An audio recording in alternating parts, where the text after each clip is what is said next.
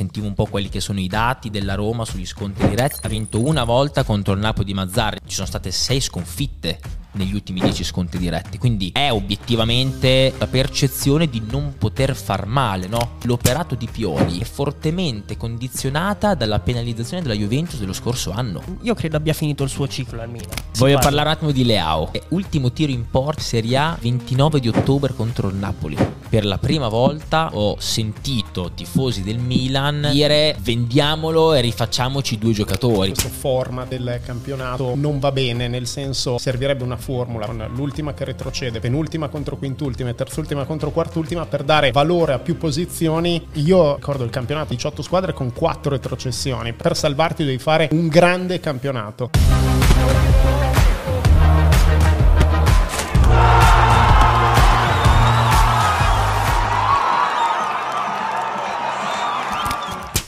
Il bello di Tutti in the Box è che al tavolo portiamo insieme, mettiamo insieme i content creator del web, no? quelli che parlano di calcio sul web, insieme ai giornalisti invece della televisione. Quindi oggi al tavolo abbiamo portato Edo Dino, ciao Edo, bentornato. Ciao, ciao, ciao a tutti, grazie. E abbiamo il piacere anche di ripresentarvi alle Iori, ciao Ale, bentornato. Ciao ragazzi, ciao, un piacere essere di nuovo qui con voi.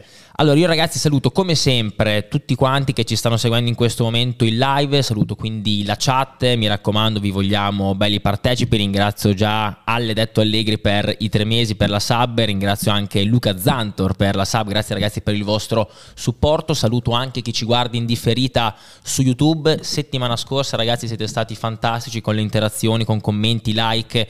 Quindi avanti tutta anche a questo giro. Supportateci con eh, le vostre sub, i vostri abbonamenti, le vostre iscrizioni al canale che ci permettono di aumentare, ampliare la community e quindi di portare sempre anche nuovi ospiti che possano arricchire la trasmissione.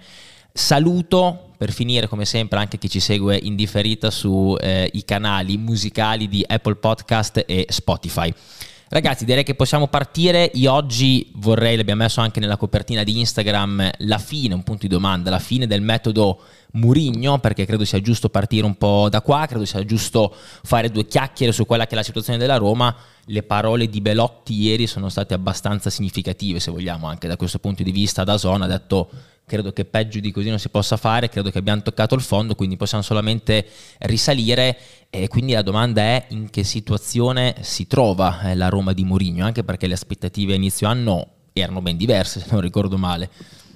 Ma eh, sicuramente la Roma eh, partiva quest'anno con eh, un, un ruolo, eh, la necessità di eh, fare un campionato da protagonista perché la coppiata di Bala Lukaku è una coppiata di altissimo, di altissimo livello. È chiaro che poi eh, sul rendimento di Paolo Di Bala pesa sempre l'incognita della tenuta fisica perché è un giocatore che dal punto di vista tecnico credo non abbia uguali nel nostro campionato, credo che sia in assoluto il giocatore tecnicamente più forte della Serie A, però è chiaro che, eh, come ricorda Mourinho, c'è una Roma con Dybala e una Roma senza Dybala e la Roma senza Dybala si vede molto spesso perché è un giocatore che lo conosciamo insomma ormai da eh, dieci anni stabilmente nel nostro campionato e ha um, un tempo d'utilizzo eh, sempre, più, sempre, più, ridotto e questo inevitabilmente va eh, a inficiare il rendimento della Roma o quantomeno a condizionarlo anche perché eh, la scelta eh, della Roma di Mourinho è molto chiara dal punto di vista del sistema di gioco là davanti ci sono Lukaku e eh, Dybala e si delega a loro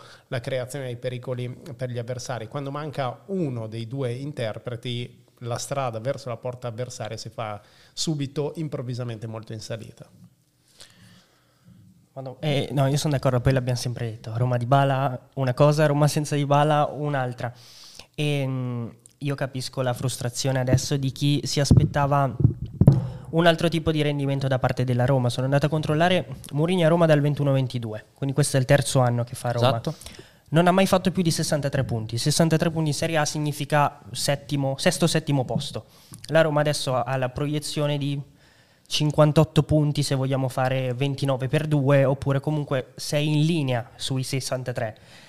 Bastano? Secondo me no, perché la Roma ha un organico che non merita di stare tra le merita di stare tra le prime quattro, secondo sì. me. Non Organicamente, prime, sì. Non tra le prime sette. E, um, è stato bello quello che avete scritto nella copertina. Non funziona più il metodo Mourinho, una esatto. roba del genere. Però chiedo, qual è il metodo Murigno? Co- cosa definiamo per metodo Murigno? Io, mm, io, lo definisco l- quel tentativo di crearsi, di creare anzi una, una, bolla attorno alla squadra, di mettere un po' la squadra contro tutti, no? okay. quindi mandare quindi un po' la, la, la, squadra in guerra. Cioè creare dei nemici. Crea- vedere dei nemici ovunque, crearsi un po' dei nemici, dei nemici ovunque, credo che questo secondo me eh, possa portare magari dei benefici anche il primissimo anno perché hai un impatto molto forte secondo me anche a livello umano dentro lo spogliatoio e quindi c'è tantissima motivazione nei singoli giocatori ma questo secondo me poi alla lunga ti, ti porta un po' a spomparti sì. cioè ti spompa un po' no? quindi quando tu non riesci più a trovare quel tipo di motivazione lì dopo magari i risultati fanno anche fatica ad arrivare e, e uno non sa più forse a che cosa, a che cosa aggrapparsi eh, ed, è qua, ed è qua quindi che, che, che mi, mi, sorge il dubbio, no? perché io continuo a vedere un Murigno che fa la guerra contro tutti, eh, che ha il record di espulsioni, che continuamente viene eh, cacciato fuori, ripreso, con delle dichiarazioni sempre comunque anche un po' discutibili, e vedo la squadra che è il riflesso del suo allenatore perché in campo la Roma è una squadra, è una squadra così, cioè una squadra che comunque se, se, deve accerchiare l'arbitro lo fa senza alcun tipo di problema e poi però magari si preoccupa meno di quella che invece è la proposta tecnica e la proposta tattica di campo, perché io anche ieri sera contro il Milan ho avuto poco la percezione che la Roma potesse fare male, tolto magari quei 5-10 minuti di panico, se vogliamo, eh, che forse ha creato lo stesso Milan no, a favore della Roma, ma per il resto non ho visto una proposta convincente. Quindi io per metodo Mourinho intendo sì, un sì, po' sì, questo. No, eh, poi è, è brutto perché poi sono 90 che si aggiungono ai 90 del derby, perché il derby è stata una partita bruttissima da vedere e la partita ancora prima con l'Atalanta, però la Roma l'ha giocata, l'ha giocata, bene. Non so se è l'Atalanta che ti porta a giocare bene, perché io anche ricordo partite della Juve con l'Atalanta, che la Juve magari puoi sempre metterla al pari della Roma nella discussione, perché molti eh, ritengono Mourinho e Allegri simili, anche se credo siano ben distanti.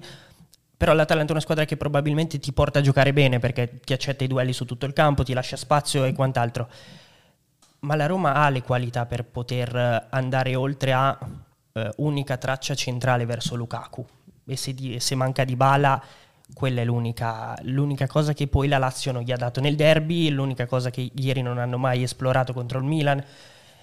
E, um, mi sembra troppo poco e poi se è troppo poco ti ritrovi a fare 29 punti in 20 giornate. Mm, io ci credo che il tifoso della Roma eh, con Mourinho poi sei contento perché trofei, il trofeo te l'ha portato, ti sei giocato la finale, ma è troppo poco. È troppo poco perché io non ritengo la, l'organico della Roma un brutto organico. Cioè la Roma ha dei giocatori forti.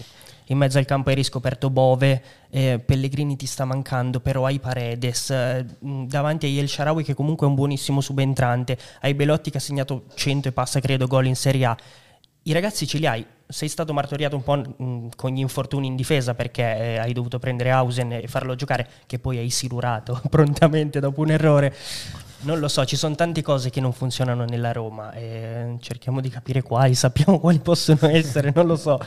Allora, diciamo la verità, è un organico incoerente, con dei limiti evidenti, sì. con dei problemi irrisolti, perché anche il problema del portiere è un problema che eh, sostanzialmente si trascina da, eh, da, tre anni. È un organico con delle incertezze, ma anche con delle grandi certezze. Poi è chiaro che ci sono delle zone di campo dove manca un po' di qualità. Mourinho anche in questo senso è molto diretto quando dice dopo la partita con l'Atalanta siamo bravissimi a mettere in condizione i nostri quinti di, essere, di poter essere pericolosi, poi non arriva mai un cross eh, preciso, non riescono a creare eh, quasi niente. Saranno fischiate le orecchie a Spinazzola, a Taleschi, a Celic, a chi gioca eh, sulle corsie esterne della Roma, eh, però insomma il messaggio diretto più che ai giocatori era alla società, io con questi giocatori non posso fare di più. Io credo che eh, la Roma, come dicevi giustamente, abbia invece i giocatori per poter giocare meglio di così però evidentemente non lo pensa Mourinho, che mm. pensa che ehm, la strategia più efficace per spremere i risultati da questa squadra sia quella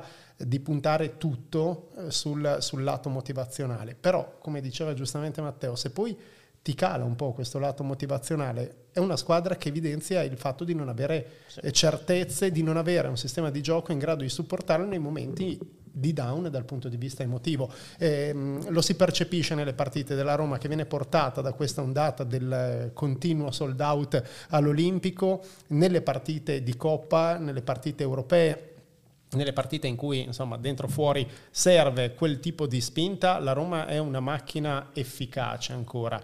Sulla lunga competizione, quando invece devi essere regolare nel passo, è una squadra che fa molta più, fa molta più fatica. Sì, questa è una lettura che mi piace, è una, una, squadra da coppa, sì, sì, sì, effettivamente, ma proprio perché secondo me il metodo poi ti porta davvero ad avere quel, quel tipo di impatto magari sulla gara secca piuttosto che sulla maratona da, da 38 giornate.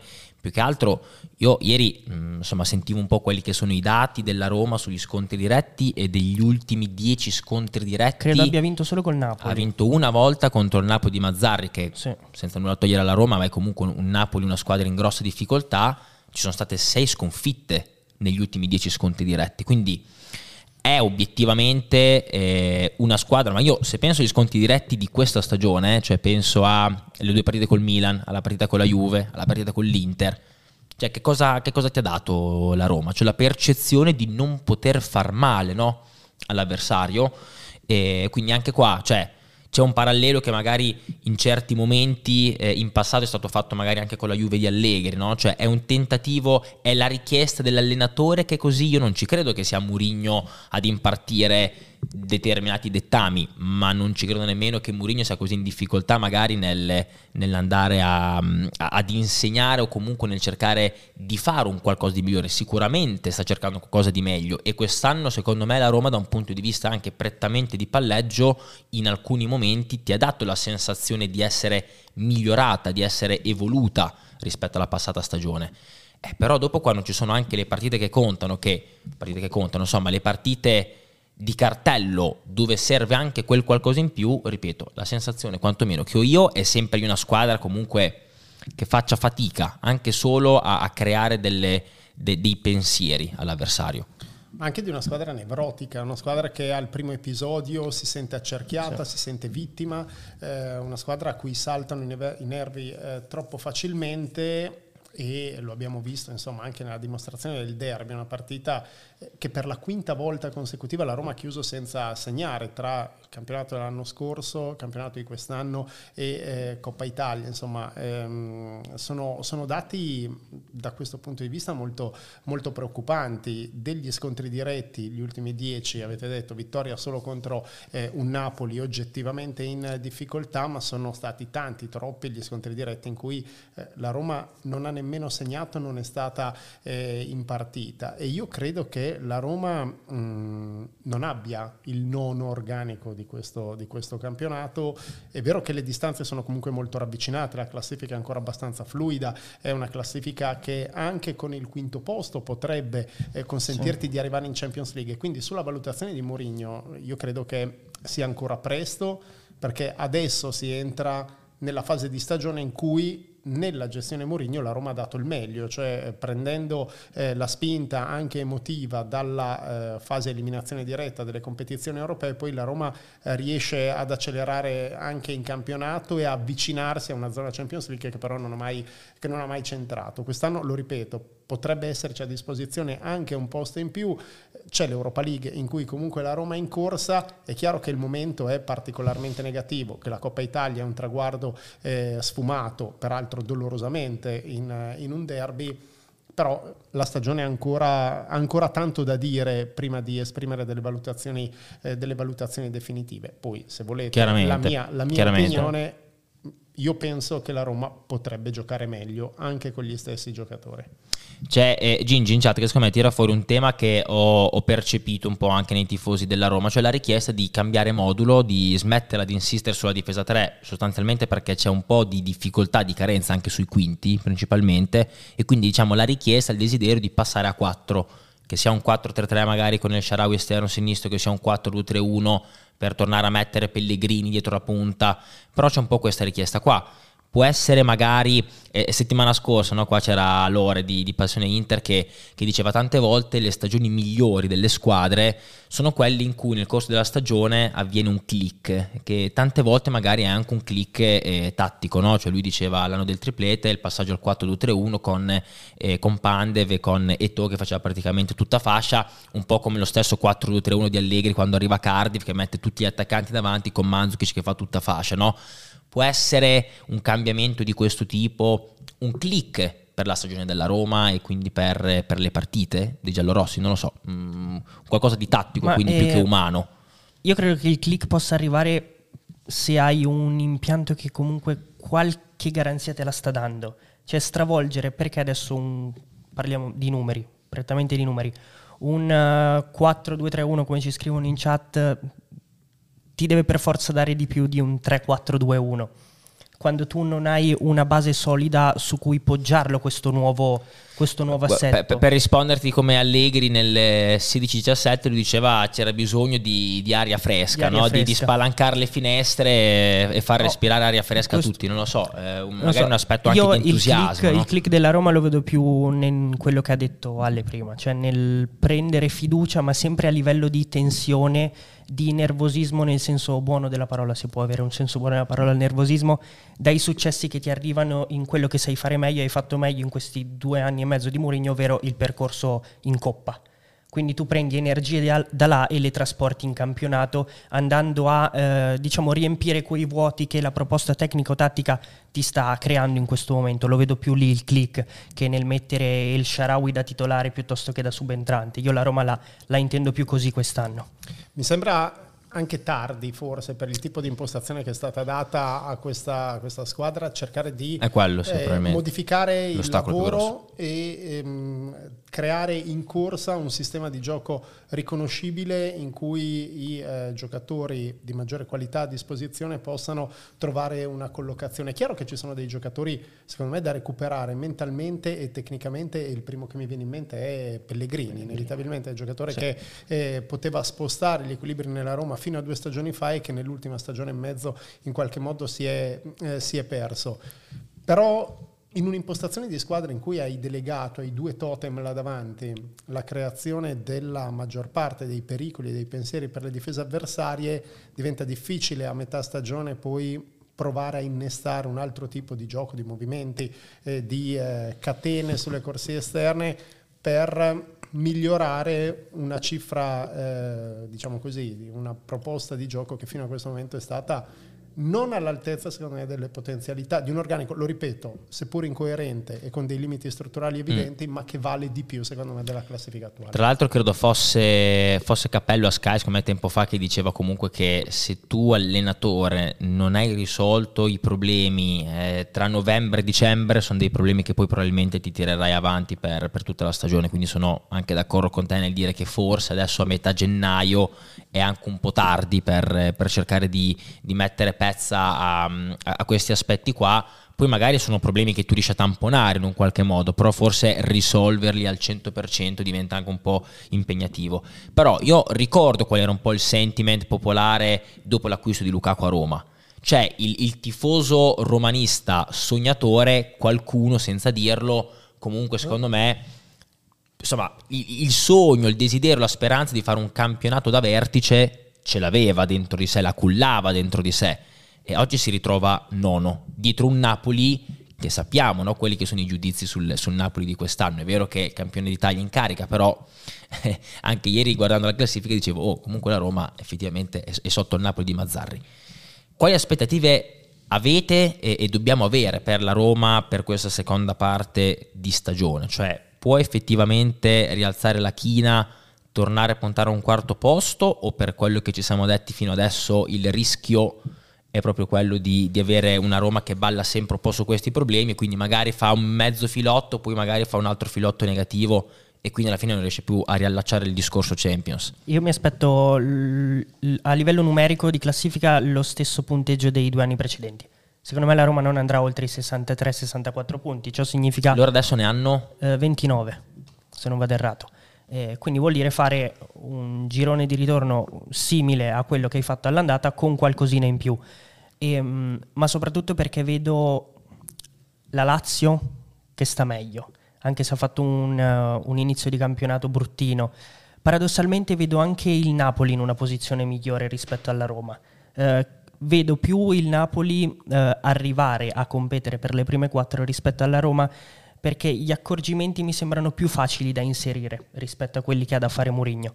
E, mh, quindi ti dico che non me l'aspetto come una squadra contender per i primi quattro posti. Poi La Fiorentina c'è da vedere se continuerà con questo, con questo ritmo e il Bologna pure che ha avuto un momento di flessione.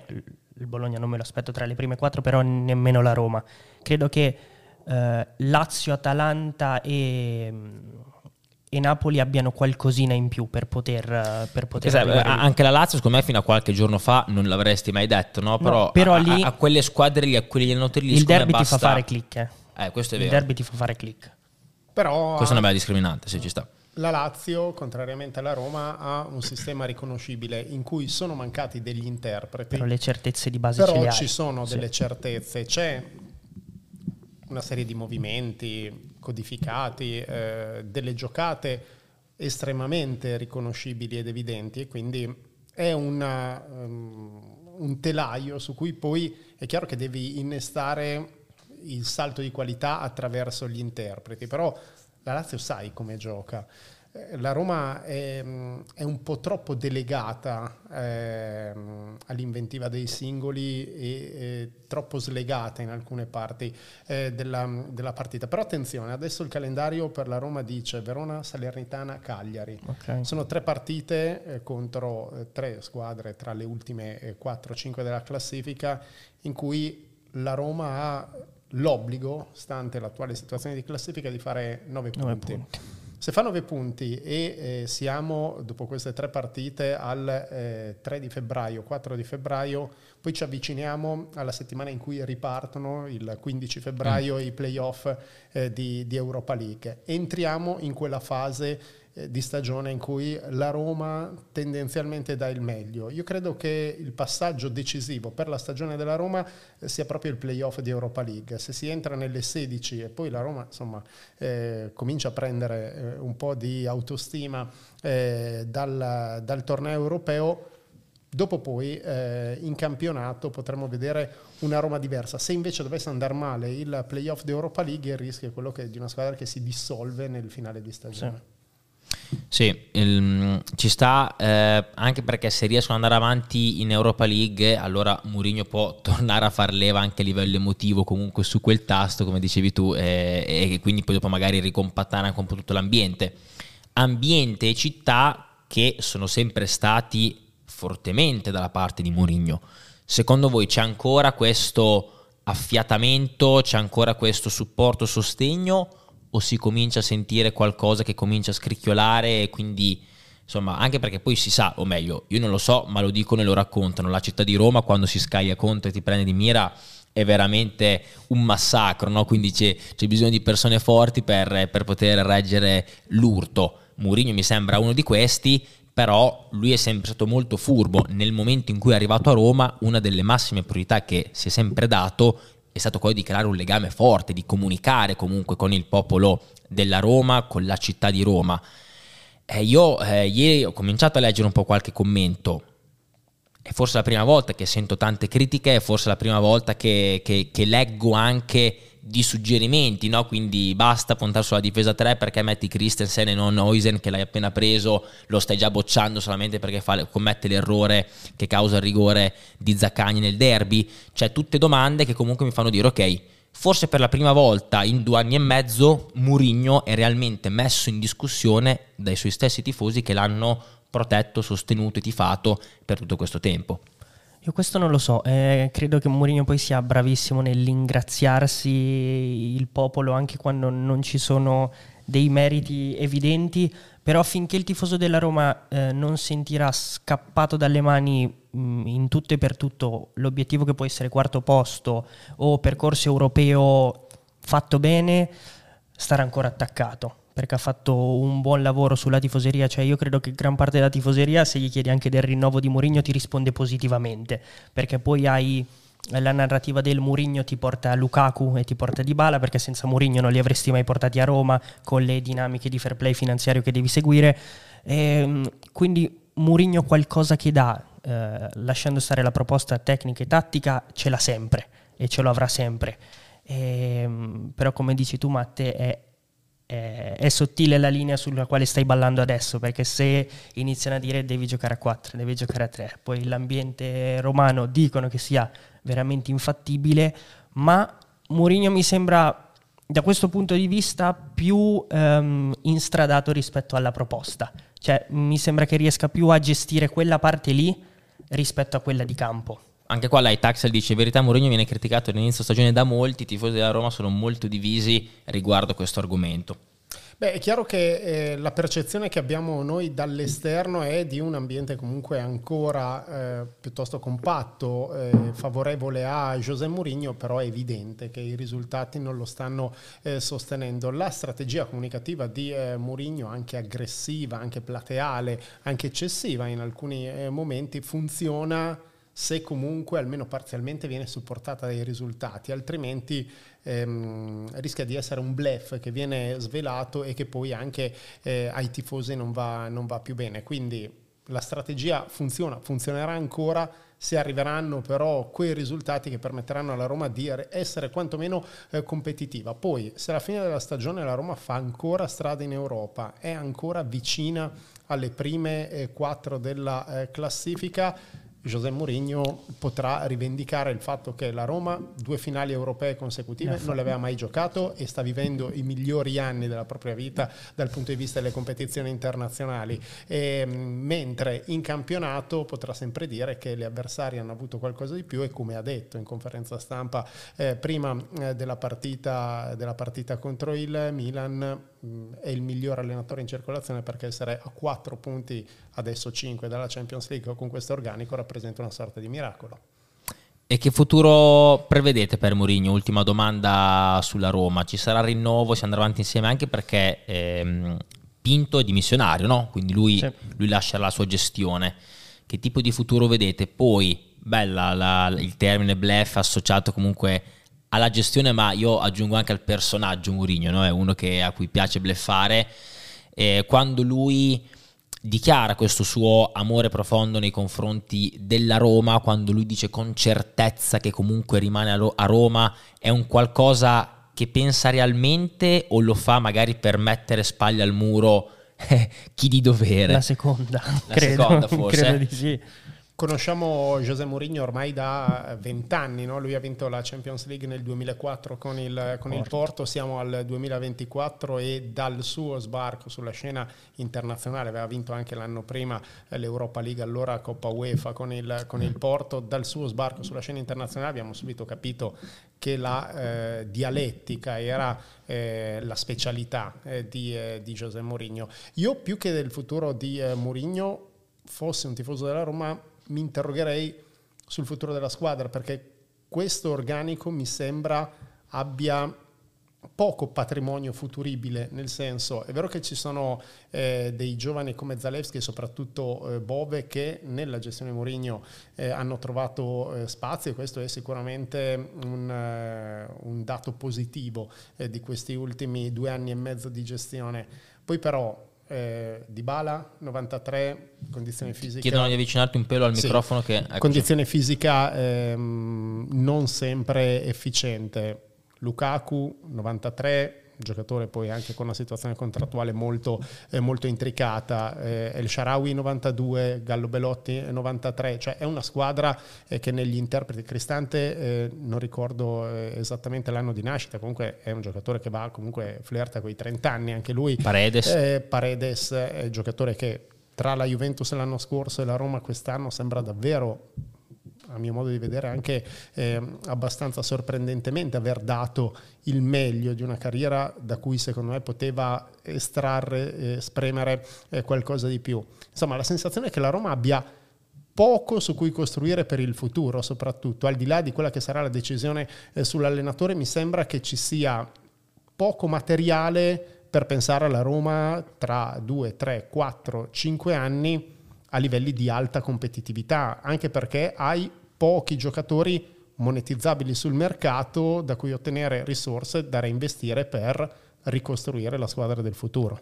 Io mi collego a maggior ragione se tu ehm, tifoso vedi e intendi la tua squadra come poco futuribile, quasi come un instant team, no? con la scelta di Lukaku soprattutto, di Dybala che sai che quando ce l'hai comunque la prestazione te la dà e ehm, io nella mia valutazione dico ancora di più cavolo, allora il lavoro non è buono perché tu mi st- non mi stai neanche costruendo qualcosa per il futuro. Certo. Mi stai facendo male nel, um, nell'instant team che mi avrebbe dovuto dare garanzie quest'anno. Mm non mi stai facendo niente di più per costruire, perché anche a livello di costruzione della rosa tu non potrai costruire su dei ragazzi che hanno già toccati 30 anni e quindi mi viene difficile pensare positivamente al futuro. Poi hai un direttore sportivo di missionario e sappiamo quanto il direttore sportivo poi ti va a instradare la, la visione sì, sì, sportiva della squadra. Totalmente. Quindi io mi immagino un nuovo direttore sportivo che arriverà a Roma.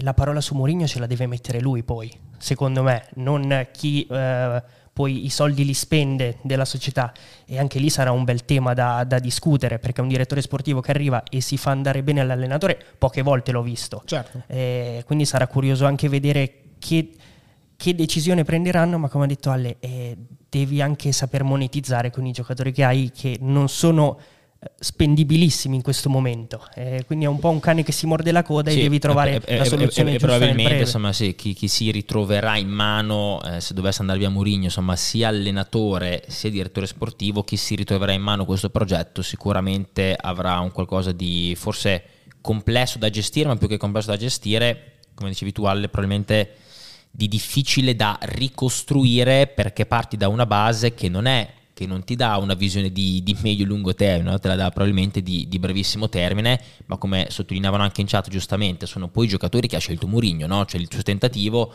è stato quello di crearsi l'instant team per cercare di, di vincere subito. Allenatore di Roma, passo all'allenatore di, Milano, sponda Milan, eh, perché Pioli quest'anno come mai è un po' sotto gli occhi di tutti, un po' sotto, sotto, i riflettori perché secondo me divide tanto, divide tanto perché io noto che in Italia c'è un filone che considera Stefano Pioli uno dei migliori allenatori che ci sia comunque di questa generazione in Italia e quasi forse a considerarlo anche un, un mezzo rivoluzionario, no? anche quest'anno qualche idea nuova comunque ha cercato di portarla secondo me con con scarsi risultati e poi purtroppo si sa che in Italia al, al primo errore vieni subito cazziato e quindi tendi più a, tornare sui tuoi passi piuttosto che insistere, però penso inizio anno proprio contro la Roma il tentativo di portare dentro Calabria, quindi fare questa rotazione che, che portava dentro il terzino a diventare un regista aggiunto, e penso al tentativo di mettere Teo Hernandez anche lui praticamente al centro del campo che l'abbiamo visto un paio di settimane fa in campionato, penso al modo di difendere molto alto che poi però in Europa contro il Paris Saint Germain ha veramente, si è rivelata veramente una coperta molto corta, troppo corta con i difensori che ha in rosa e poi dall'altro lato in Italia c'è invece chi lo considera un allenatore normale. Non dico che sia stato fortunato nel vincere lo scudetto, ma se io penso, perché io appartengo, spoiler, al, al secondo filone, se io penso a Stefano Pioli nel post Milan, in che livello di squadra lo vedi io questo allenatore qua? Cioè è questa un po' la domanda che secondo me ci si deve porre per, per, per classificare questo allenatore. Cioè Conte una volta che va via dall'Inter o Conte che va via dal Tottenham o Conte che va via dal Chelsea o Conte che va via dalla Juve o Conte che va via dalla nazionale italiana so benissimo a quale categoria appartiene, che è quella dei top team, che è quella sì. delle squadre che devono vincere il grande trofeo. Pioli faccio fatica io a metterlo, se penso anche fuori all'Italia, faccio fatica a metterlo su una panchina importante. Il Manchester United, per fare tanto un nome, no? con un Tenag che ingrana a metà e che rimane comunque una panchina allettante per tanti. Io ci vedo Antonio Conte, non ci vedo Stefano Pioli. No, sono d'accordissimo. E se poi tu hai eh, dall'altra parte di Milano uno che probabilmente lo metteresti sulle panchine dei top team perché io credo che Inzaghi meriti di stare nel, in quelle discussioni ecco, lì sì, adesso lui esatto. la sensazione te la dà io esatto. sono un po' d- dalla, dalla, tua parte anche se è mio compaesano perché è di Parma Stefano e non, lo, non lo ritengo né un visionario né un, un, uno normale. È uno molto bravo a fare quello che fa e mm, in questo momento eh, vuoi gli infortuni, tutto quello che c'è attorno al Milan, però io credo sia un, uh, una cosa mm, che arriva proprio come conseguenza anche naturale. Io credo abbia finito il suo ciclo al Milan e non c'è niente di male nel dirlo. E lui come allenatore prenderà secondo me nuove sicurezze e nuove, nuova linfa vitale in un'altra squadra che, sono d'accordo con te, non sarà del livello di chi compete per Champions League eh, e quant'altro, però in questo momento Pioli si è meritato di stare ad esempio in Italia io il passaggio me lo aspetto magari in un Napoli. In un Napoli me lo posso aspettare Pioli. Io avrei preso uh, come profilo, ovviamente non era libero, ma più Pioli che Garcia. E secondo me potevi fare un lavoro fatto in maniera... Mm, interessante. Eh, in maniera No, non, sicuramente migliore perché sì. poi quella di Garcia si è, si è rivelata essere, sì. non essere buona. Eh, però su Pioli come allenatore, come hai detto tu, ha, ha, fatto e dato tanto al Milan perché ti ha portato uno scudetto che non ti aspettavi di vincere. Io ritengo comunque il Milan uh, una squadra con un organico strepitoso, straordinario. E anche ieri uh, hai visto che ha dei mezzi tecnici e atletici che non, secondo me nessuna squadra in Serie A ha eh, infatti in tutte le mie griglie precampionato l'avevo messa prima eh, al Milan. Sì, anch'io l'avevo messa in e, mh, però se dobbiamo dividere Pioli da, eh, tra visionario fenomeno e giocatore e allenatore normale, io lo metto un po' nel mezzo, anche più tendente al visionario perché mi ha fatto vedere qualcosa, però non di top, top, top, top, top, top livello. Ma intanto una rivendicazione territoriale perché grazie a Stefano Pioli, a Simone Inzaghi e Carlo Ancelotti l'Emilia Romagna è stata è la vero, prima regione a portare tre allenatori in semifinale di Champions League nella scorsa stagione. Questo è direi un vanto notevole per, per il nostro territorio. E poi eh, sulla carriera di Stefano Pioli, beh intanto ha già alle spalle un percorso molto importante perché eh, intanto partito dallo scudetto con gli allievi del Bologna e poi eh, dalla Serie B con la Salernitana prima, il Modena poi, è arrivato molto presto in Serie A ha fallito a Parma, ha avuto l'umiltà di ripartire dalla B con il Grosseto, con il Piacenza, con il Sassuolo e poi una volta tornato in Serie A al momento giusto ha fatto molto bene con il Chievo. Nel 2011 avrebbe potuto essere l'allenatore della Roma perché finì di fatto al ballottaggio con Luis Enrique, la Roma scelse Luis Enrique ma Pioli era stato a un passo dal diventare eh, allenatore della Roma. Già, torniamo indietro ormai, eh, di eh, 13 anni. E comunque poi ha allenato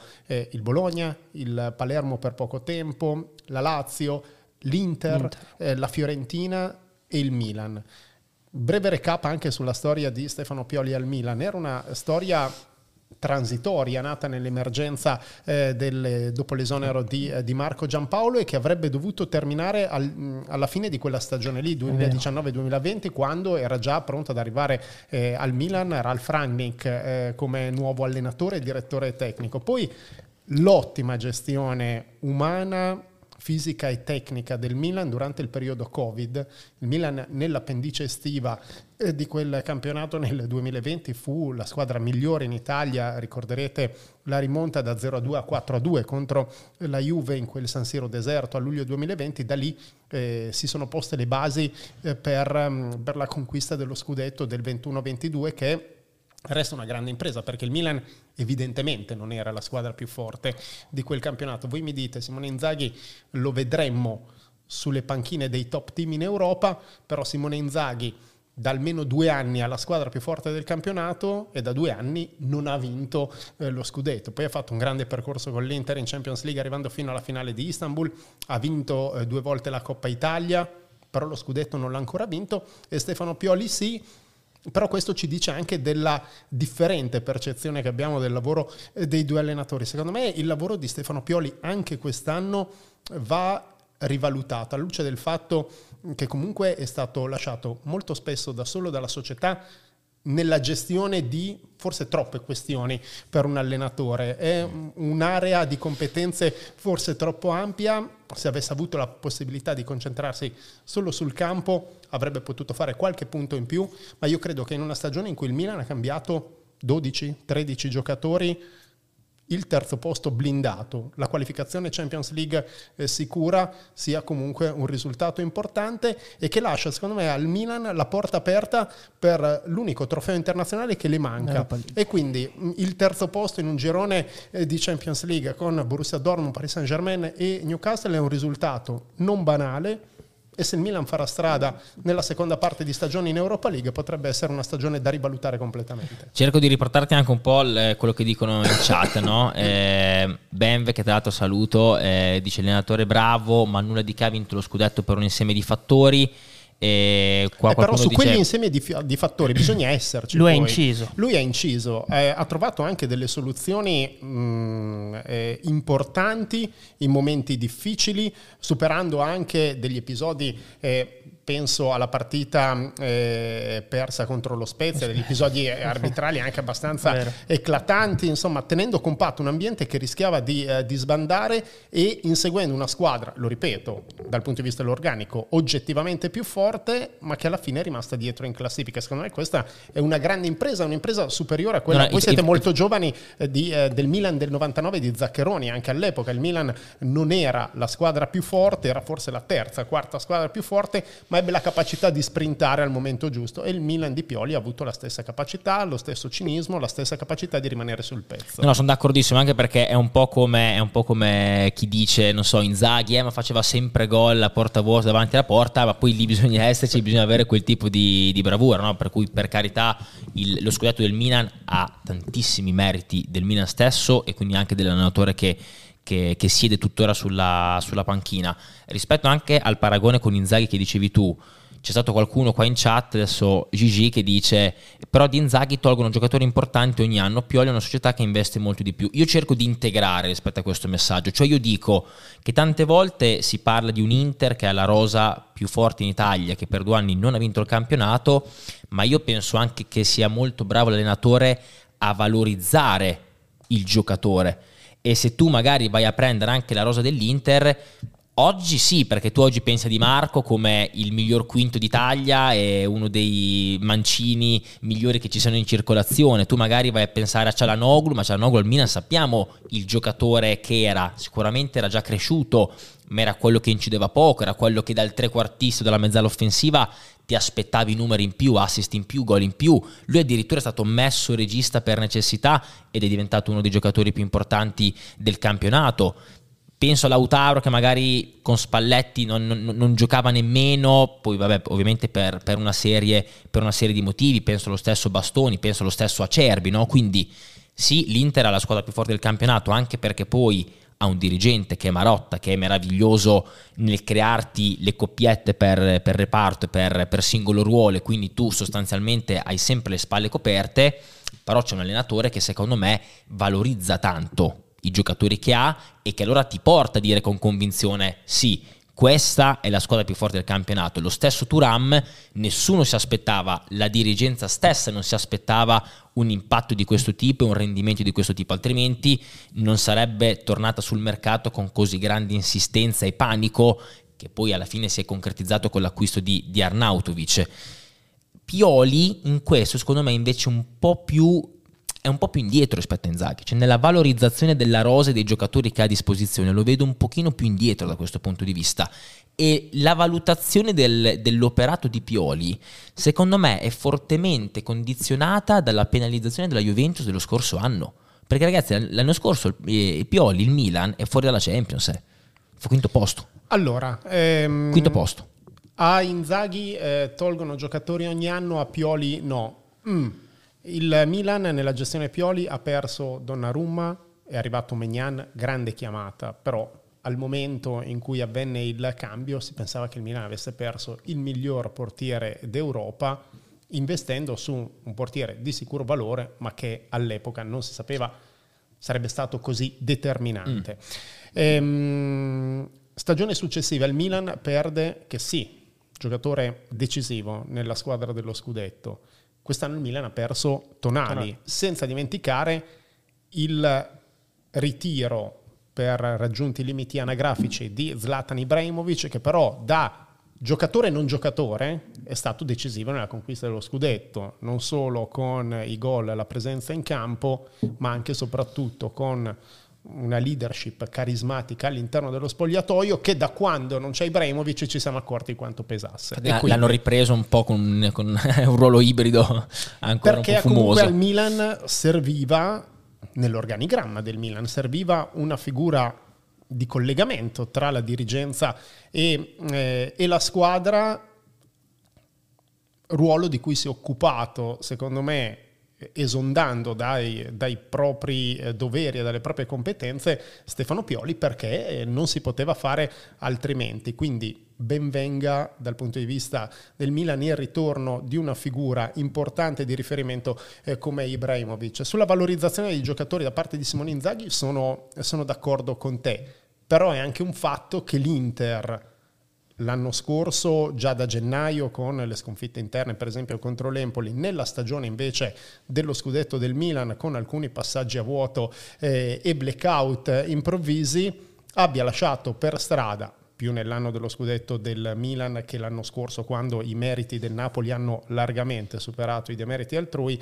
abbia lasciato per strada però eh, in due stagioni due potenziali titoli che insomma ehm, fanno nascere anche poi la ferocia con cui l'Inter sta, sta affrontando il sicuramente sì, sicuramente sì, sicuramente sì. No, io non ho nulla di altro da aggiungere a quello che avete detto, se non eh, sul ritorno di Ibra, ad esempio, tu adesso lo fai tornare perché gli hai riconosciuto eh, quel ruolo lì già da giocatore, perché se no tu non, esatto. me, lo, non me, lo, chiamavi Ibrahimovic. Perché Quindi, è ingiudicabile quando... come allora, dirigente. Ragazzi, nel video che tutti conosciamo celebrativo dello scudetto negli spogliatoi qui sì, a, a, sì, a 200 sì, metri. dietro, al, esatto. al, Mapei, al, Mapei, Stadium chi parla è Zlatan Ibrahimovic. Questo eh, ci racconta del peso della leadership della capacità di catalizzare ehm, le motivazioni di tutti i compagni nella direzione che aveva questo giocatore, questa figura, ma ben al di là della sua figura di giocatore. E quindi io credo che possa fare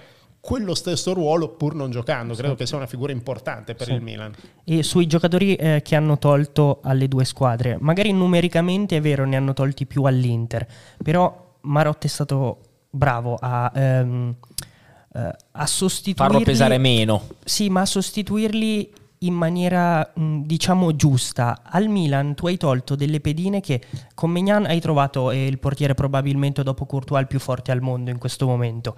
E, ehm, però dei tasselli troppo importanti perché che sì l'ha sostituito Tonali ma non ti dava comunque quello che ti dava che sì. Tonali quest'anno l'hai sostituito con Reinders, Loftus-Cheek che non ti danno quello che ti dava Tonali.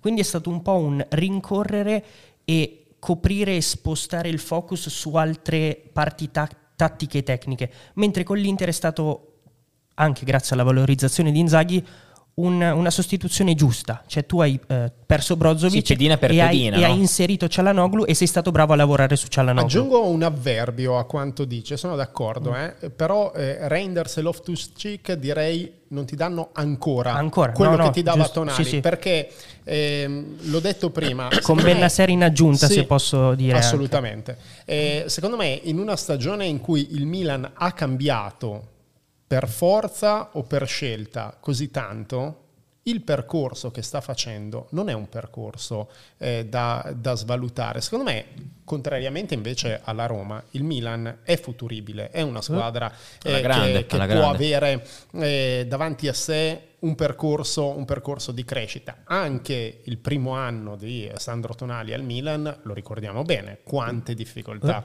avesse avuto e poi il giocatore che è stato decisivo eh, per la conquista dello scudetto è nato progressivamente, cresciuto progressivamente, credo anche grazie al lavoro di Stefano Pioli e alla valorizzazione eh, che ne ha fatto l'allenatore del Milan. Quindi ehm, secondo me è una valutazione che non può essere entusiasmante ovviamente e il Milan è troppo ondivago per, per raccogliere consensi pieni in, in, questa stagione. Il traguardo della Coppa Italia è ancora una volta evaporato prima del, del, previsto e prima di eh, insomma, arrivare alla fase decisiva del torneo, però sul piatto ci sono una qualificazione Champions League sostanzialmente blindata perché 9 punti di vantaggio sul quinto posto sono quasi una sentenza a questo punto eh, della stagione e l'unico trofeo internazionale che manca al Milan e sappiamo dai tempi della gestione Berlusconi quanto il Milan tenesse alla parte internazionale e alla sua bacheca di trofei, quindi attenzione perché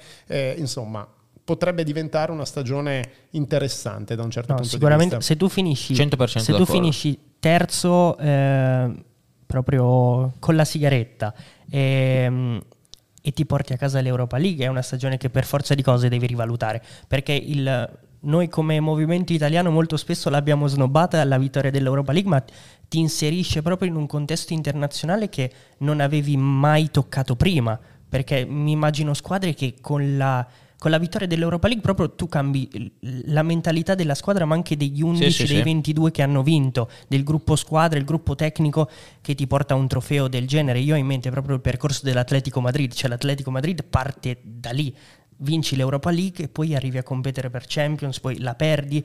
Eh, Però vinci la Liga, esatto. vinci la Liga due volte nel giro di esatto. cinque anni, cosa che non era mai ti successa. Dà, ti dà proprio un'altra dimensione e il Milan, essendo futuribile, se ci metti quello, hai proprio un, apparecchiato un buon futuro. In questo senso porto Matte indietro di dieci anni. Eh, L'Europa League della Juve nel 2014, quando la Juventus perde la semifinale contro il Benfica. Vero perdendo, facendo 0-0 nella semifinale di ritorno, dopo aver, al giovedì, dopo aver, giocato, dopo aver, giocato, scelto di giocare al lunedì sera, sempre qui al Mapei Stadium, contro il Sassuolo, una partita di un campionato che aveva ormai stravinto, stravinto perché è il campionato dei 102 punti eh, di Antonio Conte, secondo me quella è una eh, superficialità l'unico grave davvero errore nella gestione eh, Conte, Conte perché avesse vinto quell'Europa League la Juventus, peraltro c'era la finale a Torino allo, allo Stadium, Sì, sì, sì. avrebbe cambiato secondo me il, l'appeal, il pedigree internazionale della squadra, l'avrebbe preparata meglio al ritorno in Champions League delle stagioni successive avrebbe vissuto forse con meno ansia anche le due finali che poi ha perso a Berlino e a Cardiff. Mia, mia, personalissima ricostruzione. Sì, però, sì, forse da parte della squadra stessa proprio anche un però po' non sotto, Questo per dire non sottovalutate l'Europa League, un cammino no, importante no, no. In, in, Europa League perché conquistarla è difficile e ce lo dimostra la Roma. Quest'anno potremmo arrivare alle nozze d'argento del digiuno dall'ultima vittoria in Europa League barra Coppa UEFA di un'italiana, 99 Parma, da lì non abbiamo più vinto una competizione che invece avevamo vinto 8 volte in 11 mm. edizioni. Quindi... No, no, tra l'altro credo che abbia fatto un po' questo switch mentale l'allenatore italiano nell'affrontare, sì. nell'affrontare l'Europa League e credo che il il modo in cui la Roma, grazie a Mourinho, abbia vissuto la conference sia stato di grandissimo esempio anche per il modo in cui, per esempio, l'anno scorso, dopo la Fiorentina, è andata sì. a vivere la conference, no? che arriva fino alla finale contro il West Ham. Quindi su questo, cioè sottovalutare la competizione, assolutamente no. Come diceva Edo, se fai terzo, secondo posto, anche perché poi, ragazzi, cioè, va bene con una partita in meno, ma il Milan è a quattro punti dalla Juve sì. in campionato, quindi per cui, cioè, con un girone di ritorno intero da giocare assolutamente in questo momento qua si parla di, di, ciò che abbiamo visto fino ad ora ma è chiaro che tra, tra 4-5 mesi potremo parlare e non so di, se siete di, d'accordo scusa Matteo anche Beh, le parole mh, di ieri del Milan credo Giroud abbia parlato dicendo se davanti chi sbagliano va, eh, chi va piano va sano e va lontano però Pioli ha detto toglieteci dalla corsa scudetto però mi sembrano parole di una squadra che dice ragazzi noi siamo forti e di- ora siamo fuori dalla corsa scudetto però non siamo così tanto ehm, certi di esserne fuori, cioè noi possiamo rosicchiare perché siamo forti. E ehm, se in questo momento il Milan, che sembrava una squadra totalmente allo sbando, soprattutto mentalmente, si è mentalizzata nel dire possiamo anche andare a rosicchiare là davanti, è una bella cosa per, per il proseguo del campionato. Allora, recuperare 9 punti all'Inter in un girone vuol dire che devi fare punteggio pieno, sì. sostanzialmente. Ah, perché io credo che l'Inter lascerà per strada non più di eh, 11-12 punti in un, in un girone, ma eh, sono stato molto largo. Non devi eh, mai sbagliare. Eh, e, quindi, e, quindi, diventa quasi matematicamente impossibile. Però è, è, chiaro che se poi metti pressione possono subentrare delle tematiche psicologiche. Abbiamo visto eh, dei campionati già vinti e poi eh, persi eh, in maniera imprevedibile. La Juventus aveva nel 2000 8 punti di vantaggio sulla Lazio a 9 giornate dalla fine e poi ci ricordiamo come ha finito il campionato la Lazio stessa la stagione precedente ne aveva 7 di vantaggio sul Milan dopo lo scontro diretto pareggiato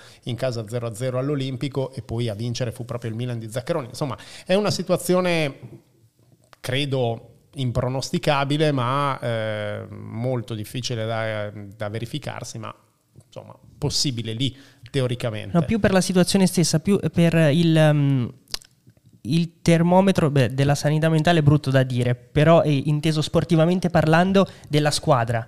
E se prima la squadra sembrava totalmente irrecuperabile, adesso mi sembra un po' più, più settata nell'obiettivo e magari hanno sposato voi che Pioli, la squadra non lo voleva più, gli hanno fatto capire che quello rimarrà fino a fine anno e si sono un po' compattati rispetto a prima.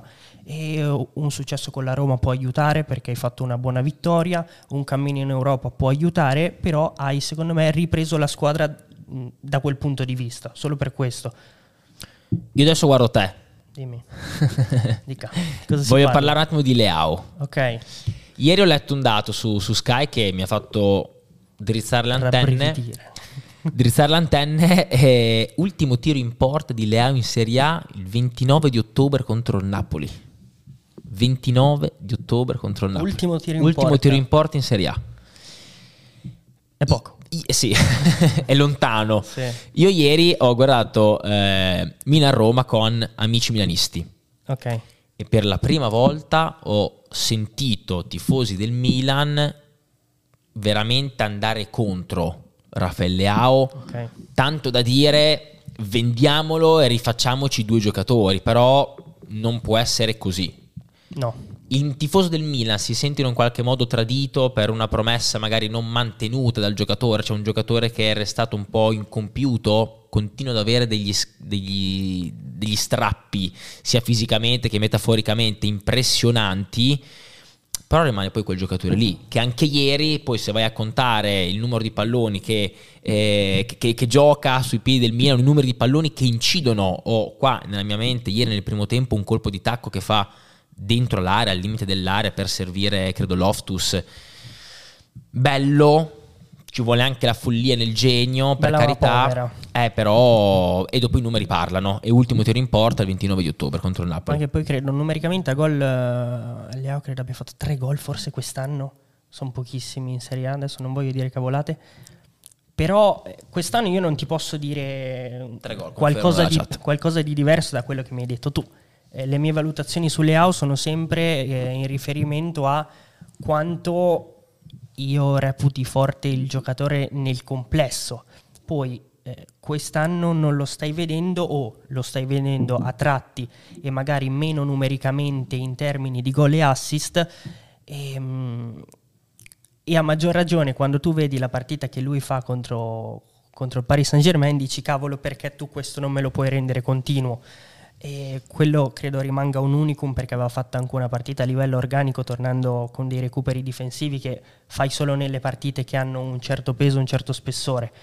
Mm, però da qui a dire che bisogna vendere Leao e mi sento tradito da Leao ce ne passa, anche perché ti ha fatto capire di essere un giocatore che potenzialmente vuole e può diventare una bandiera del tuo club perché ha sposato la tua causa quando poteva veramente andare in qualsiasi squadra delle top europee.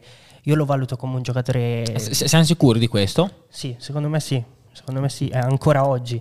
Ehm, lo valuto come un giocatore che Ma che ci, che ci possa stare magari un conto, ma che lo vogliono effettivamente, cioè che le- penso ai top 5 Mhm. club in Europa.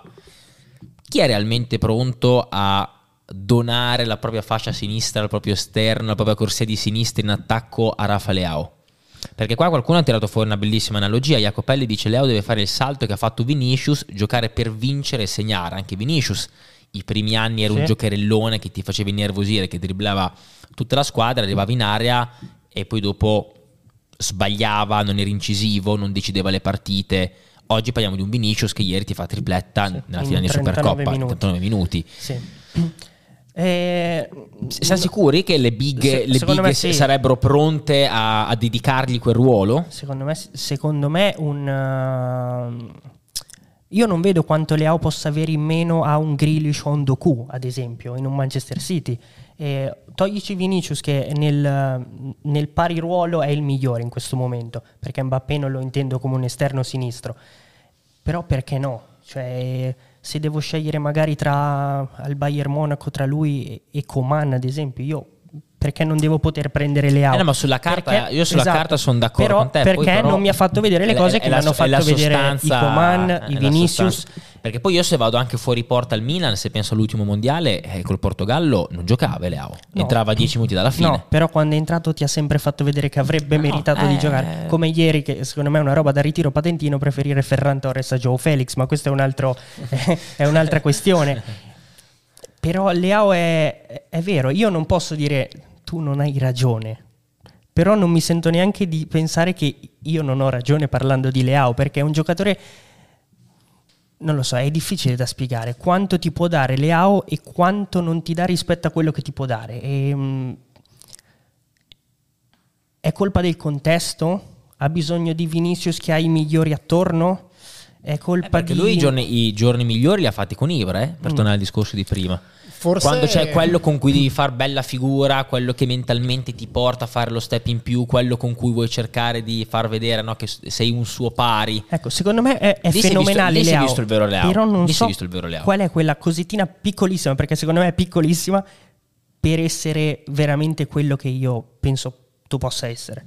Come diceva Winston Churchill, la vittoria e la sconfitta pongono problemi diversi dal punto di vista della gradevolezza, sicuramente più gradevoli quelli della vittoria, ma non differenti. E la gestione della vittoria del Milan post scudetto non è stata straordinaria. Secondo me in molti, in troppi, hanno considerato quello scudetto non un punto di partenza per costruire un ciclo come poteva essere, ma un punto d'arrivo.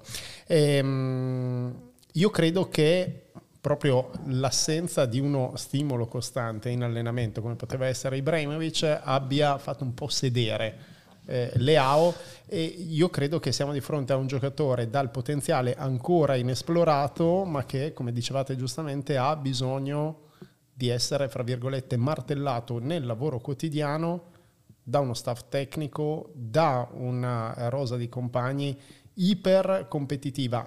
Non sto parlando di valore assoluto, ehm, io credo che il Milan abbia una buona squadra, ma parlo di giocatori che sappiano vincere e che sappiano che per continuare a vincere c'è bisogno di migliorarsi ogni giorno, che quello che hai fatto ieri non basta per garantirti la vittoria di domani. E quindi da questo punto di vista forse il contesto Milan degli ultimi due anni è stato un pochino troppo morbido, però secondo me siamo davanti a un giocatore che ha dei mezzi eh, straordinari. Sì. Poi, se noi pensiamo, hai nominato Vinicius, Vinicius due anni fa, eh, Benzema diceva alla squadra non passategliela perché lui gioca da solo. Quindi è stato fatto esatto, esatto, un, esatto. un, netto miglioramento a esatto. livello anche mentale di Vinicius, che oggi interpreta il, le sue partite come non lo faceva due o tre anni fa. E, però io sono d'accordo che è veramente sottile quello che manca a Leao per farci vedere con continuità, perché poi la, quello che gli, gli, viene chiesto è soprattutto testa e continuità, come ho letto anche in chat. Testa cosa esatto. vuol dire? Quello che abbiamo detto. Sì. E, che quello che hai fatto ieri non basta per vincere quello che sarà il domani.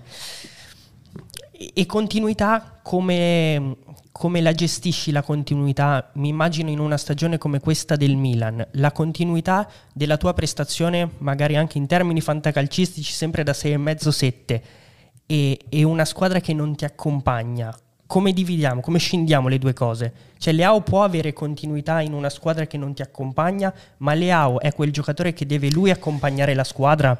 Però ti, ti dico anche questa cosa, secondo me tu questo scatto e questo miglioramento definitivo lo fai non perché cambi squadra.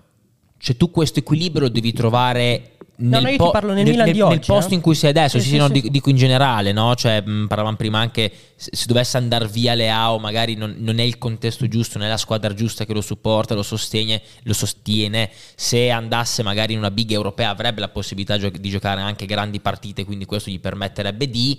Ma io penso che il grande giocatore lo scatto lo fa dove adesso.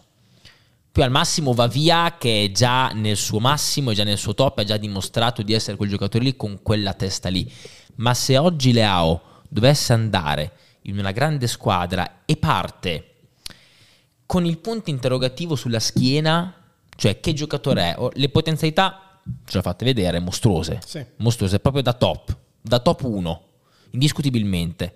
Poi però il campo dice una cosa diversa e allora secondo me se lui va via dal Milan con il punto interrogativo ancora sopra di lui che pende sulla sua testa, alla fine rimarrà sempre quel, quella grande promessa incompiuta che ti fa degli strappi meravigliosi, che, che, ti fa sognare in certi momenti, che ti fa delle partite come quelle di quest'anno contro il Paris Saint Germain, eh, ma poi dopo te lo ritrovi contro la Roma che è un giocatore, è un corpo estraneo. Ha un Milan che ci sta mettendo intensità, che ci sta mettendo grinta, che ci sta mettendo fame, che ci sta mettendo concretezza e tu sei veramente un corpo estraneo perché ti arriva il pallone sullo 0-0 dentro l'area e tu fai un colpo di tacco sul fondo. No, no, eh, io sono d'accordo, sono d'accordo. Mi dispiace perché poi quando, quando parliamo di Leao eh, non riesco a supportare con i numeri di questa stagione la mia stima infinita che ho nei confronti del giocatore. Però evidentemente lo step lo deve fare. A me interesserebbe anche capire se mh, mm, Rafa sia un giocatore di quelli che fa la prestazione e, tri- e ti trascina o ha bisogno di, esce- di, essere trascinato? Io ancora questo non l'ho capito di Leao, se è un giocatore, um, se può essere giocatore di sistema, però nel Milan me l'ha fatto vedere di poter essere un giocatore di sistema nell'anno dello scudetto. Non lo so, ci sono tanti, tanti punti interrogativi risolvibili, credo, eh, però vanno risolti perché comunque è un 99 e quindi vai per i 25. Eh, Tempo ce n'è, però... Però quelli che arrivano da dietro ti mangiano esatto, velocemente. Esatto, esatto. esatto. Devi aggiungere qualcosa su, no, su Leo? Qualcosa? no. io oh. sono, sono, appagato da quello che avete detto voi. allora, io switcho eh, sull'Atalanta, eh, perché è stata la squadra che ha eliminato il Milan dalla, dalla Coppa Italia, perché so Ale che tu ci tenevi a a, a, giocarti i tuoi due minuti di arringa su, sul buon Gasp eh, perché si è, si è, parlato tanto, oggi un allenatore che ha inciso tantissimo negli ultimi anni però gli manca sempre un po' quel, quel trofeo lì e quindi ti, ti, lascio, ti, lascio, la camera, ti lascio i tuoi due minuti di, di cronometro che, che sono curioso di sapere. Allora, premetto che ovviamente è una provocazione perché nessuno a Bergamo dimenticherà l'epopea di eh, Gasperini e questi anni meravigliosi dell'Atalanta, però per certificare la qualità del lavoro di questi otto anni eh, splendidi di Gasperini sulla panchina dell'Atalanta credo che serva un trofeo perché è quello che rimane in eh, bacheca. Eh, ricordate il Napoli di eh, Sarri, il Napoli del record di punti, sembra finito totalmente nel dimenticatoio dopo lo scudetto sì. dei record di Luciano Spalletti. E poi ora forse per qualità di gioco il Napoli in alcune fasi della gestione Stari è stato addirittura superiore al Napoli dello, dello scudetto. Però non ha vinto, non ha vinto nulla e qualcuno diceva ah, addirittura era meglio il Napoli di Benitez che almeno aveva vinto la Coppa Italia aveva vinto la Supercoppa italiana. Per questo motivo dico che all'Atalanta serve un trofeo. Serve qualcosa che timbri questa epopea straordinaria in cui l'Atalanta è diventata protagonista assidua delle competizioni europee, della Champions League dell'Europa League, adesso però serve qualcosa in più, serve mettere il pezzo d'argenteria in bacheca perché sia a futura memoria di quanto fatto in queste stagioni meravigliose della gestione per Cassi, Pagliuca adesso e Gasperini soprattutto in panchina. A me questo tema, innanzitutto bravissimo perché noi eh, sforiamo sempre due minuti, tu invece hai addirittura 40 secondi di, di, di, margine per cui dobbiamo, dobbiamo, andare a scuola ancora. A me questo tema piace tantissimo perché eh, io ho un'idea di chi vince che è diversa rispetto a chi magari ci va vicino, perché io che comunque faccio sport, gioco a calcio, sempre in categorie ovviamente dilettantistiche, però penso che comunque in un modo o nell'altro si possa fare un, un paragone, no? nonostante la differenza di, di categorie e di livello. E, e so bene che cosa significa arrivare vicino al traguardo e poi metterci quello spunto umano e personale in più per portare a casa il trofeo. Voi che idea avete di questa cosa qua? Perché c'è chi dice, per me i 91 di Sarri valgono lo scudetto, no? poi lasciando stare che Sarri ha vinto l'Europa League con il Chelsea, che ha vinto il campionato con, eh, con la Juventus, però secondo me vincere è una cosa diversa, alla fine alzare il trofeo è, è, è, un qualcosa in più, è una caratteristica che non appartiene a tutti, per cui io sono d'accordo con te perché Gasperini, che tra l'altro è un personaggio anche lui, lui stesso divisivo, no? eh, le tifoserie avversarie tentano sempre un po' di punzecchiarlo, magari anche di provocarlo, no? quando, quando, l'Atalanta si muove in giro per l'Italia la, la domenica a giocare. E sono d'accordo che secondo me gli manca un po' quel tassello lì, ma penso al campionato più recente, penso a Spalletti. Spalletti ce l'aveva un po' questa, questa macchia, questa etichetta attaccata addosso, no? Sì, di quello che, sì, per carità, ottima stagione con la Roma, ottima stagione con l'Inter, la riporta in Champions, però non è quello che vince, non è l'allenatore che ti vince la Serie A. Vince la Serie A e stranamente cambia completamente il giudizio e la percezione che si ha di un allenatore che ha sempre fatto benissimo, che ha sempre valorizzato al meglio i suoi giocatori. Penso a Geco, Geco non ha mai reso come sotto la guida di Spalletti. E poi però ti serve il trofeo, perché senza il trofeo rimani sempre quello bravo, ma che, a cui manca qualcosa. Eh, perché la Juve quest'anno è così cattiva, determinata e ha segnato come non segna mai in campionato in Coppa Italia? Perché secondo me da quando Allegri è tornato, non ha ancora sollevato un trofeo e ha individuato la Coppa Italia, anche per il tabellone che si è costruito eh sì. in questo momento, come il traguardo realisticamente più, eh, più raggiungibile.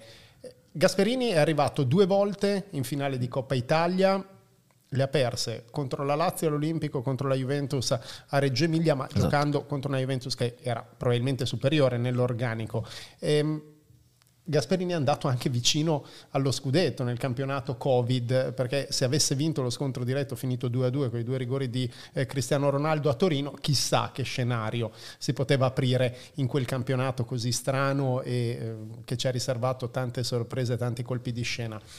Però manca, eh, secondo me, il, il guizzo eh, per arricchire questa questa lunga parentesi in cui l'Atalanta ha seminato, ha costruito, ha lanciato giocatori, ne ha scovati altri eh, che poi eh, sono diventati protagonisti, ma ha avuto anche tanti protagonisti di altissimo livello. Ecco, secondo me serve quel timbro lì perché altrimenti... Mm. Ehm, allora, io sono cresciuto in un altro eh, calcio, in un campionato in cui il primo vinceva lo scudetto e andava in Coppa dei Campioni, dal secondo al quinto andava, si andava in Coppa UEFA. Io non ritengo una vittoria un quarto posto, per quanto sia dal punto di vista delle società fondamentale, perché la Champions League ti garantisce risorse come eh, certo. nessun altro torneo e quindi dal punto di vista manageriale è chiaro che il quarto posto è una vittoria. Però manca il trofeo che l'Atalanta peraltro ha conquistato negli anni 60, è un paradosso che non lo conquisti nei suoi migliori anni della storia, perché questi sono oggettivamente i migliori anni della storia dell'Atalanta, senza se e senza ma, manca quel qualcosina in più che per esempio la Sampdoria di Viagli Mancini ha dovuto attendere eh, 5, 6, 7 anni fino però poi arrivare allo scudetto, dopo aver conquistato già comunque Coppa Italia e Coppa Coppe, quindi era già una bacheca più ricca. Adesso all'Atalanta serve il guizzo in più in un calcio però oggettivamente più difficile rispetto a quello in cui vinsero il Verona e la Sampdoria perché la discrepanza tra grandi e medio-grandi è diventata sempre più ampia.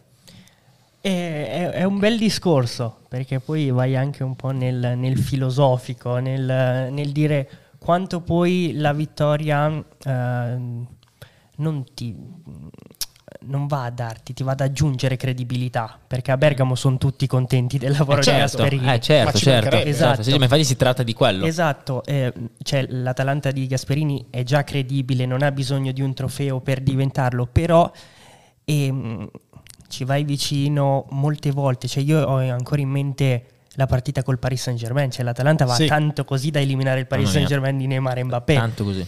E, ehm, e quindi L'occasione quest'anno è ghiotta, perché ci sei già andato vicino e la contender credo eh, numero uno sia la Juventus sì. in questo momento, hai già giocato una finale contro la Juve, l'hai già persa e hai dimostrato più volte di, poter, di poterci arrivare lì.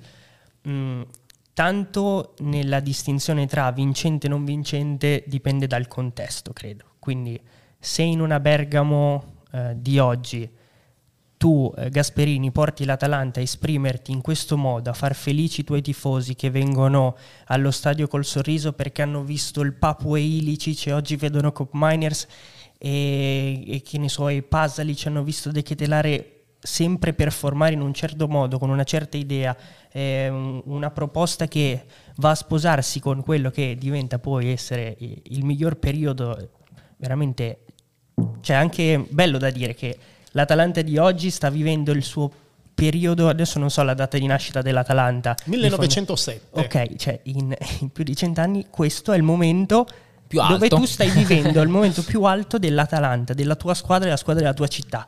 E sarebbe la ciliegina sulla torta, però la torta è già buona ed è, ed è bella confezionata. E, um, vogliamo il trofeo per l'Atalanta? quest'anno può essere l'occasione forse più, più, ghiotta di tutte quante. E io torno a battere il tasto sull'Europa League perché dobbiamo interrompere questo, questo digiuno. digiuno. Anche quello non è un traguardo da, da sottovalutare. L'Atalanta ha fatto un girone da grande protagonista e secondo me... E poi si sa che Gasperini la punta, cioè lui eh, proprio sì. lo, lo, dichiara, per lui essere in Europa è importantissimo, lui le vive, non è tanto come, come Sarri che ci punta e poi dopo quando c'è dice che è un si peso, lui le vuole perché poi se le gioca al massimo Chiudo sempre. il discorso dicendo che eh, Gasperini ci ha regalato anni di calcio meraviglioso che ovviamente nessuno dimenticherà, l'Atalanta ha patrimonializzato questi anni con gli investimenti sullo stadio, con gli investimenti sul centro sportivo e quindi ha basi molto solide, può guardare al futuro, però un ciclo così ampio e così ricco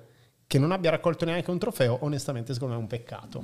Sono d'accordo, sono d'accordo, ma infatti è anche il motivo per cui poi quando si era avvicinata all'Europa tutti un po' stavano a guardarla come un po' come fosse l'Eister, no? comunque la, la squadra outsider Eh sì, che, era che- che tutto il paese riferimento, tifava, eh. esatto, Sì, sì, assolutamente sì, sì. Allora, dato che ci avviciniamo, anzi siamo già nei 10 minuti finali perché poi Edo e Ale devono andare a fare calcio da altre, da altre parti, in altri lidi. Eh, io ho due domande per voi conclusive. Intanto chiedo anche alla chat di preparare domande se ne hanno, così ne leggo a raffica, facciamo servi della chat in 5 minuti proprio in chiusura. L'Inter è tornata a, a macinare gol, a macinare vabbè, punti, lo stava, lo stava già facendo, però è tornata a dare una risposta anche dopo le polemiche di, di Inter Verona, insomma un 5-1 molto convincente contro, contro il Monza. Ehm, può far la differenza la Supercoppa che parte giovedì? E qua se c'è qualche interista che ci sta ascoltando sicuramente toccherà ferro perché causa della Supercoppa ci sarà proprio una partita contro l'Atalanta che l'Inter si porterà dietro e che andrà a recuperare se non sbaglio a metà febbraio, Metà fine- febbraio, metà sì, febbraio, eh. esatto e probabilmente per il tifoso dell'Inter questa cosa qua rappresenta un po' quel fantasma, tira un po' fuori quel fantasma dello scudetto del Milan di Pioli eh, quando aveva quella partita indietro contro il Bologna, dove ci fu poi il famoso errore di, di Radu.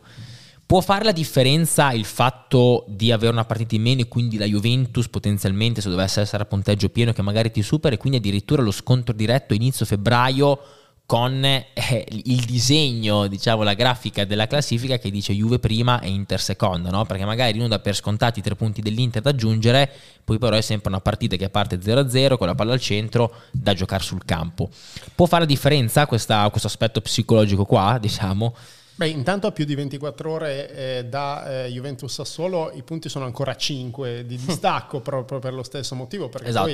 poi in molti danno per scontati i tre punti eh, con il Esatto, Sassuolo, ma esatto. ricordiamo che il Sassuolo è l'unica squadra che Vera ha battuto la Juventus sì. eh, quest'anno E anche l'Inter, e ne ha vinte 3 su 5 nella gestione di Dionisi contro, eh, contro la Juventus. Prima di Dionisi il Sassuolo aveva vinto una partita su 16 con la Juve, quindi vuol dire che negli ultimi anni sempre Allegri sulla panchina della Juve, sempre Dionisi sulla panchina del Sassuolo, diciamo che Dionisi ha eh, le carte per mettere in difficoltà la Juventus e quindi non darei per scontato nemmeno eh, quei tre punti lì per, per la Juventus. È chiaro che è più difficile la partita dell'Inter con l'Atalanta di quella eh, della Juventus contro il Sassuolo, però io non credo che possa condizionare vedere eventualmente anche la Juventus davanti con una partita giocata in più.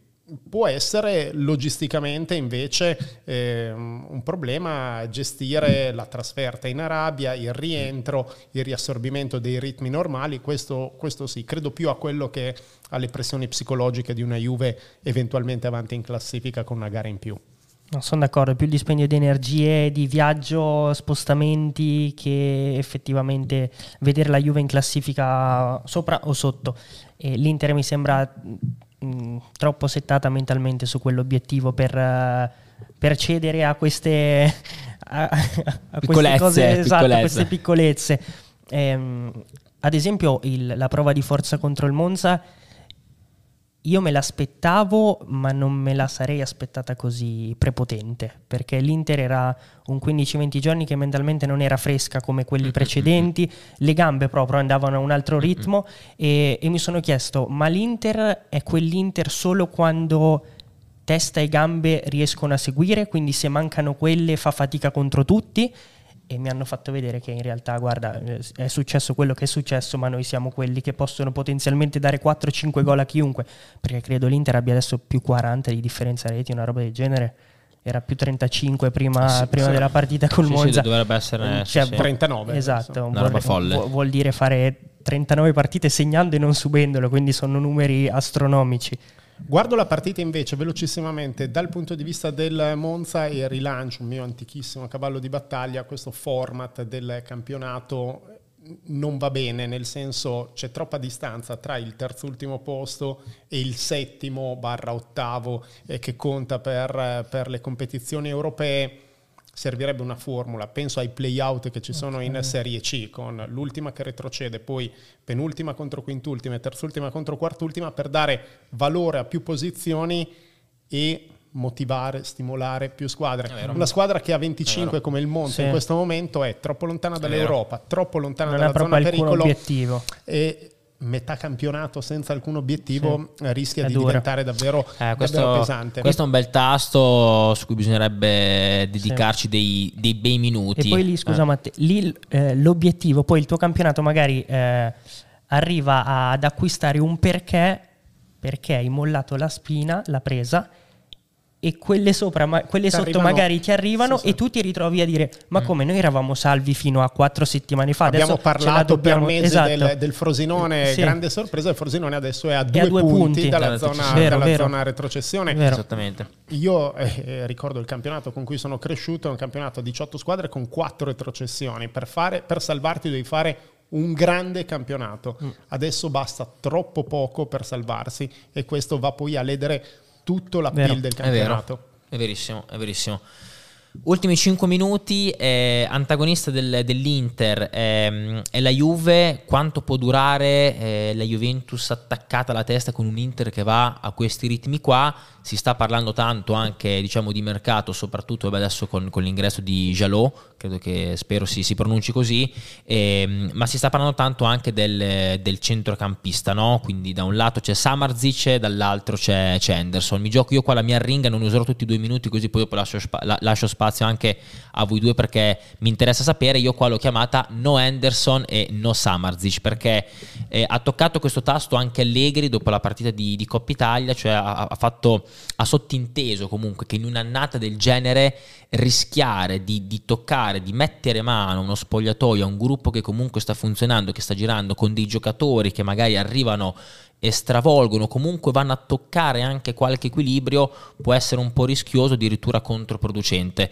Io sul mio canale YouTube, nell'ultimo video dove portavo un po' il confronto tra questi due giocatori, ho letto un commento molto interessante di, di un mio iscritto eh, che poneva questa, questa questione. No? Il fatto di andare a prendere eh, Anderson in questo momento potrebbe significare anche per lo spogliatoio il tentativo, la volontà reale di allenatore e dirigenza di voler davvero andare a vincere il campionato. E allora forse questo giochino che si è creato no, dei, due, dei, due, uffici separati alla Continassa con dirigenti e, e, allenatori da una parte che parlano di guardarsi indietro e di aumentare il distacco sulla quinta per consolidare il quarto posto e l'altro ufficio invece lo spogliatoio, quello dei giocatori che parlano di sogno scudetto, è un qualcosa che può funzionare perché in un ambiente, in uno spogliatoio giovane, fatto comunque di ragazzi giovani alla Juventus, non abituati a vincere, non abituati a stare al vertice, il fatto di non dichiararlo apertamente, il fatto comunque di rimanere un po' nel dubbio, nel limbo delle non siamo noi quelli che devono vincere, ma dato che ci siamo cerchiamo di farlo, è quello che forse sta permettendo alla Juve di, di volare leggera, no? così, così in alto in campionato. E quindi forse la scelta giusta in questo momento è lasciare immacolato questo spogliatoio e quindi non prendere né Samarzic né Anderson, andare avanti con questo gruppo. Cosa ne pensate voi? Numericamente manca un giocatore rispetto all'organico di inizio stagione che è Fagioli, che è venuto a mancare al, alle scelte, alle rotazioni e Pogba, di Allegri. forse se ne intendiamo due. E oltretutto sì, sì, Pogba, che non c'è mai stato no, sostanzialmente, no, ma insomma... Eh, nell'organico c'era, era presente. Nell'organico c'era, quindi è vero che alla Juventus c'è un reparto più corto degli altri, però giustamente gli equilibri che sottolineavi tu sono equilibri sottili e allora si potrebbe pensare magari a un giocatore che possa allungare le rotazioni ma che non sia ingombrante come per esperienza e pedigree internazionale Henderson o per potenzialità presenti e future come Samarzic, ma giusto per dare un'alternativa in più ad Allegri qualora dovessero esserci degli infortuni, delle squalifiche nella parte decisiva della stagione. Diciamo che è stato più pragmatico di me, che invece sono stato un pochino più filosofo. Io nel, no, no, corretto, però, nel, nel però magari allungare nella, Juventus, no, no, corretto, corretto. nella Juventus di Conte, perché si fa spesso no, il parallelo tra la prima stagione di Conte e questa perché non c'erano le competizioni europee, perché c'è un contender probabilmente più, con più potenzialità a livello di organico, però arrivò per allungare le rotazioni offensive Boriello nel mese di sì. gennaio, che non era ovviamente un top player, ma che fu comunque un giocatore utile nella rincorsa sì. di fine stagione. Sì. Eh, no, io sono d'accordo, cioè, sono d'accordo nel senso no a Henderson e a Samardzic, ma anche perché se pensa a un, a un inserimento eh, soprattutto tattico vorrebbe dire adesso eh, magari togliere del minutaggio a Locatelli, credo che Locatelli stia facendo comunque una stagione di tutto rispetto e Samarzic vorrebbe dire inserirlo in un mezzo destro di campo a centrocampo dove io vorrei vedere molto di più Miretti ad esempio di Samarzic Samarzic poi è un giocatore super futuribile magari lo stai prendendo anche per non farlo arrivare al Napoli mm. qui ci sono anche dinamiche del genere sotto sì. però a livello di centrocampo io non andrei a toccare nulla soprattutto perché hai un impegno settimanale se vuoi togliere la Coppa Italia che poi sarà inserita. Non Sono altre esatto. 2-3 partite sì, al massimo. Esatto, non è una roba stagione. continuativa. Quindi esatto, non aprile, andrei sì. a, anche se numericamente poi come abbiamo detto ne mancano due, non andrei a aggiungerne uno perché sono già belli compatti così. Grazie per la, il vostro contributo e la vostra risposta. Chiudo come promesso con una domanda dalla chat che, che mi è piaciuta tra quelle che sono arrivate. Deba- debacle nelle ultime giornate del Bologna, è finito il periodo in cui tutto va bene?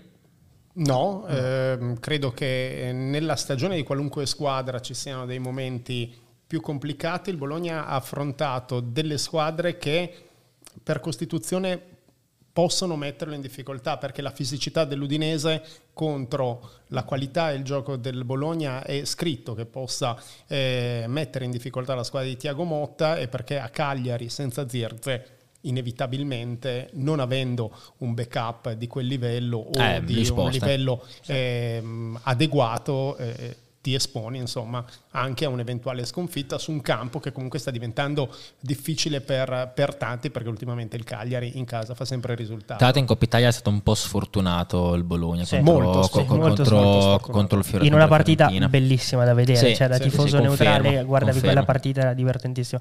Eh, no, anche io sono d'accordo, cioè non è un momento, non è finita la magia. Cioè, non, non, da quarto posto, ma comunque no, si riprenderanno esatto. a sfornare eh, prestazioni Ma soprattutto perché anche ieri, guarda, prima di andare a vedere il Parma, ho visto eh, parte del primo tempo con, della partita contro il Cagliari e il Bologna la sua identità ce l'ha, cioè poi ha delle squadre che ti mettono più in difficoltà perché hanno magari una quota fisica maggiore della tua, però eh, il Bologna è quello e ha dimostrato che funziona e quindi funzionerà alla lunga. Poi ieri ti mancava la tua star, la tua, il tuo main player e ci sta che, che fai un po' più fatica. Edo, Alle, io vi ringrazio per, per la Grazie chiacchierata, sei andato avanti ancora per, per ora chiacchierare di calcio con voi, ma ci, ci dobbiamo lasciare, lasciare, adesso. Grazie a tutti i ragazzi e le ragazze che ci hanno seguito in chat in live, grazie a chi è arrivato fino a qui anche nella replica di, di YouTube, se vi va lasciate la vostra iscrizione per supportare il canale e io ragazzi vi do appuntamento con grande piacere e, e, orgoglio giovedì ore 14 sulla Bobo TV parte doppio passo qui dagli studi di Tutti in the Box. Ciao ragazzi, buona ciao. giornata. ciao. ciao.